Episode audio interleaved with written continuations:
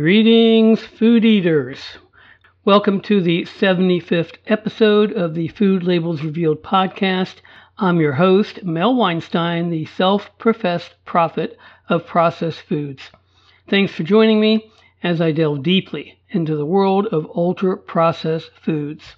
If you listen to very many podcasts, you may have noticed that many of them uh, at the end of the year will put together some retrospective of the year's topics and discussions. I won't be doing such a look back episode. Would make sense anyway, since I only recorded four episodes in 2022. Instead, I want to talk about a project near and dear to my heart. For the last two and a half years, I've been working on a book that literally fell out of this podcast.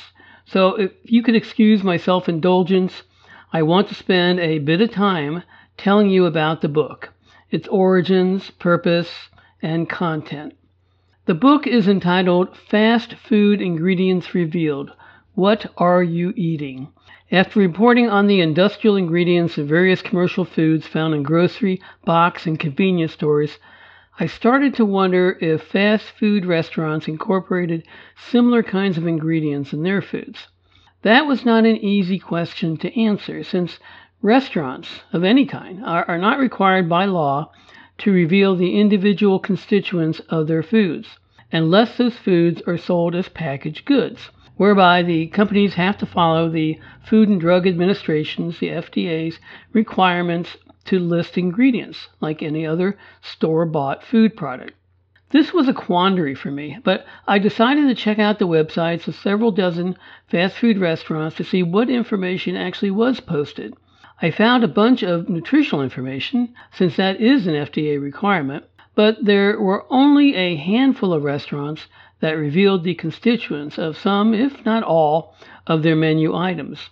Fortunately for me, some of the largest and most popular restaurants were in the list of exceptions.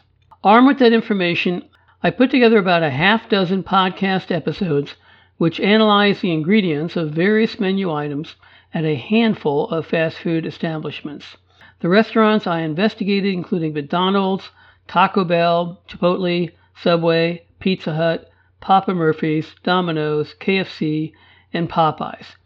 The more information I gathered, the clearer it became that these restaurants, for the most part, utilize the same ingredients that I had been talking about since the start of the podcast.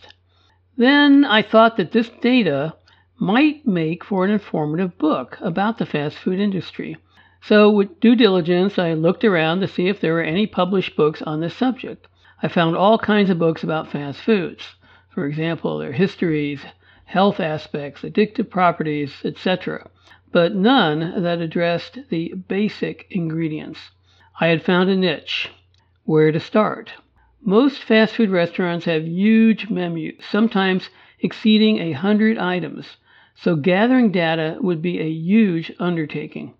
So I decided to focus my attention on just three McDonald's, Pizza Hut, and Taco Bell. Not only were these chains some of the largest in the world, but they represented a diversity of food choices from American to Italian to Mexican. They didn't represent the entire fast food world, but they certainly covered a major chunk of it. Over about six months, I collated all the menu items and their ingredients for those restaurants. McDonald's had 91, Pizza Hut had 155, and Taco Bell had 74 menu items. That was a tedious process. Then I thought of another question.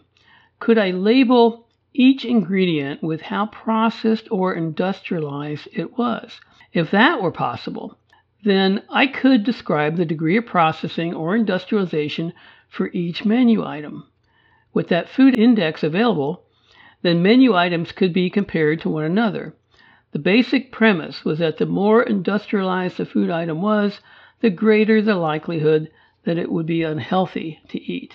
The central part of the book concentrates on the menu items for McDonald's, Pizza Hut, and Taco Bell. Since I was faced with a total of 320 items.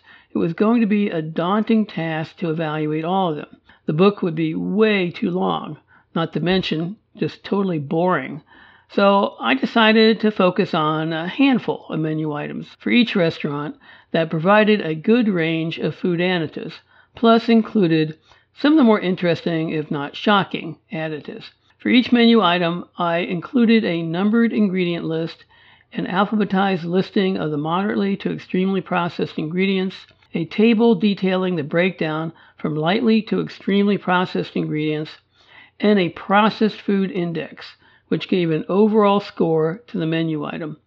This section was followed by a description of selected ingredients, particularly ones that are lesser known and have interesting backstories.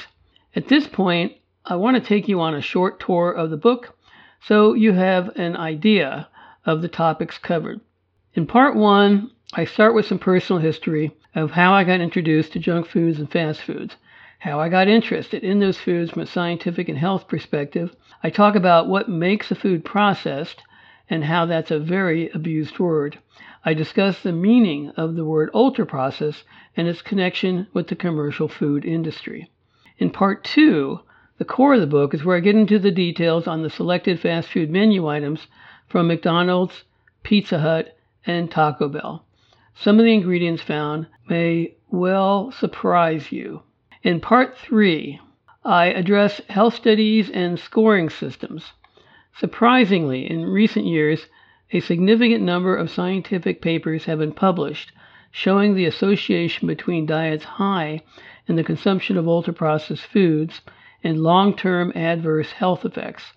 I look at the early history of that research and then summarize 10 of the more recent studies from several countries. Lastly, I answer the question what are the governments of countries around the world doing to educate their citizens about junk foods through the use of front of package labeling? Also, I mention some private organizations that are tackling that question as well. I include a substantial appendix that shows food processing terms and definitions, plus a 48 page glossary of food ingredients and additives with a brief description of each one. I have priced the book very reasonably. I'd rather get this information out to as many people as possible than to earn a fortune from book sales. The print version costs $13.50, while the Kindle version is only $9.50. To locate the book at Amazon, either type in my name, Mel Weinstein, M E L W E I N S T E I N, or the book title, Fast Food Ingredients Revealed, in the search bar. If you've liked topics of this podcast, I'm sure you'll appreciate the content of this book, which allowed me to go into much more detail. Please take a look at the Amazon book page and consider purchasing the book for yourself or a friend, relative, or a colleague who might want to learn about the additives used in fast foods. The uh, contact links for the uh, for the book and, and the podcast page are located in the end notes. That's it for today, food eaters. Thanks for indulging me on the introduction of my new book. If you know others who would enjoy this podcast, please share the episode by sending a link and a text or by sharing it to your social media pages. If you have a moment, I'd greatly appreciate a five star rating at Apple or the iTunes Store. That will help spread the word about the show. If you do have an Apple smartphone, bring up the podcast library and select the Food Labels Revealed podcast. Scroll to the bottom until you see ratings and reviews, then click on Write a Review. If you don't have a streaming device, you can find all the episodes of Food Labels Revealed and their show notes at the hosting website called Podbean. That's at www.podbean.com or just by Googling Food Labels Revealed. If you want to shoot me a message, I can be reached at Food Labels Revealed, all one phrase, at gmail.com. Until later, remember this if you want to eat well and keep yourself healthy, eat food mainly from natural plants, not manufacturing plants. The outro music piece is called Displaced Memories, composed by David Hilowitz.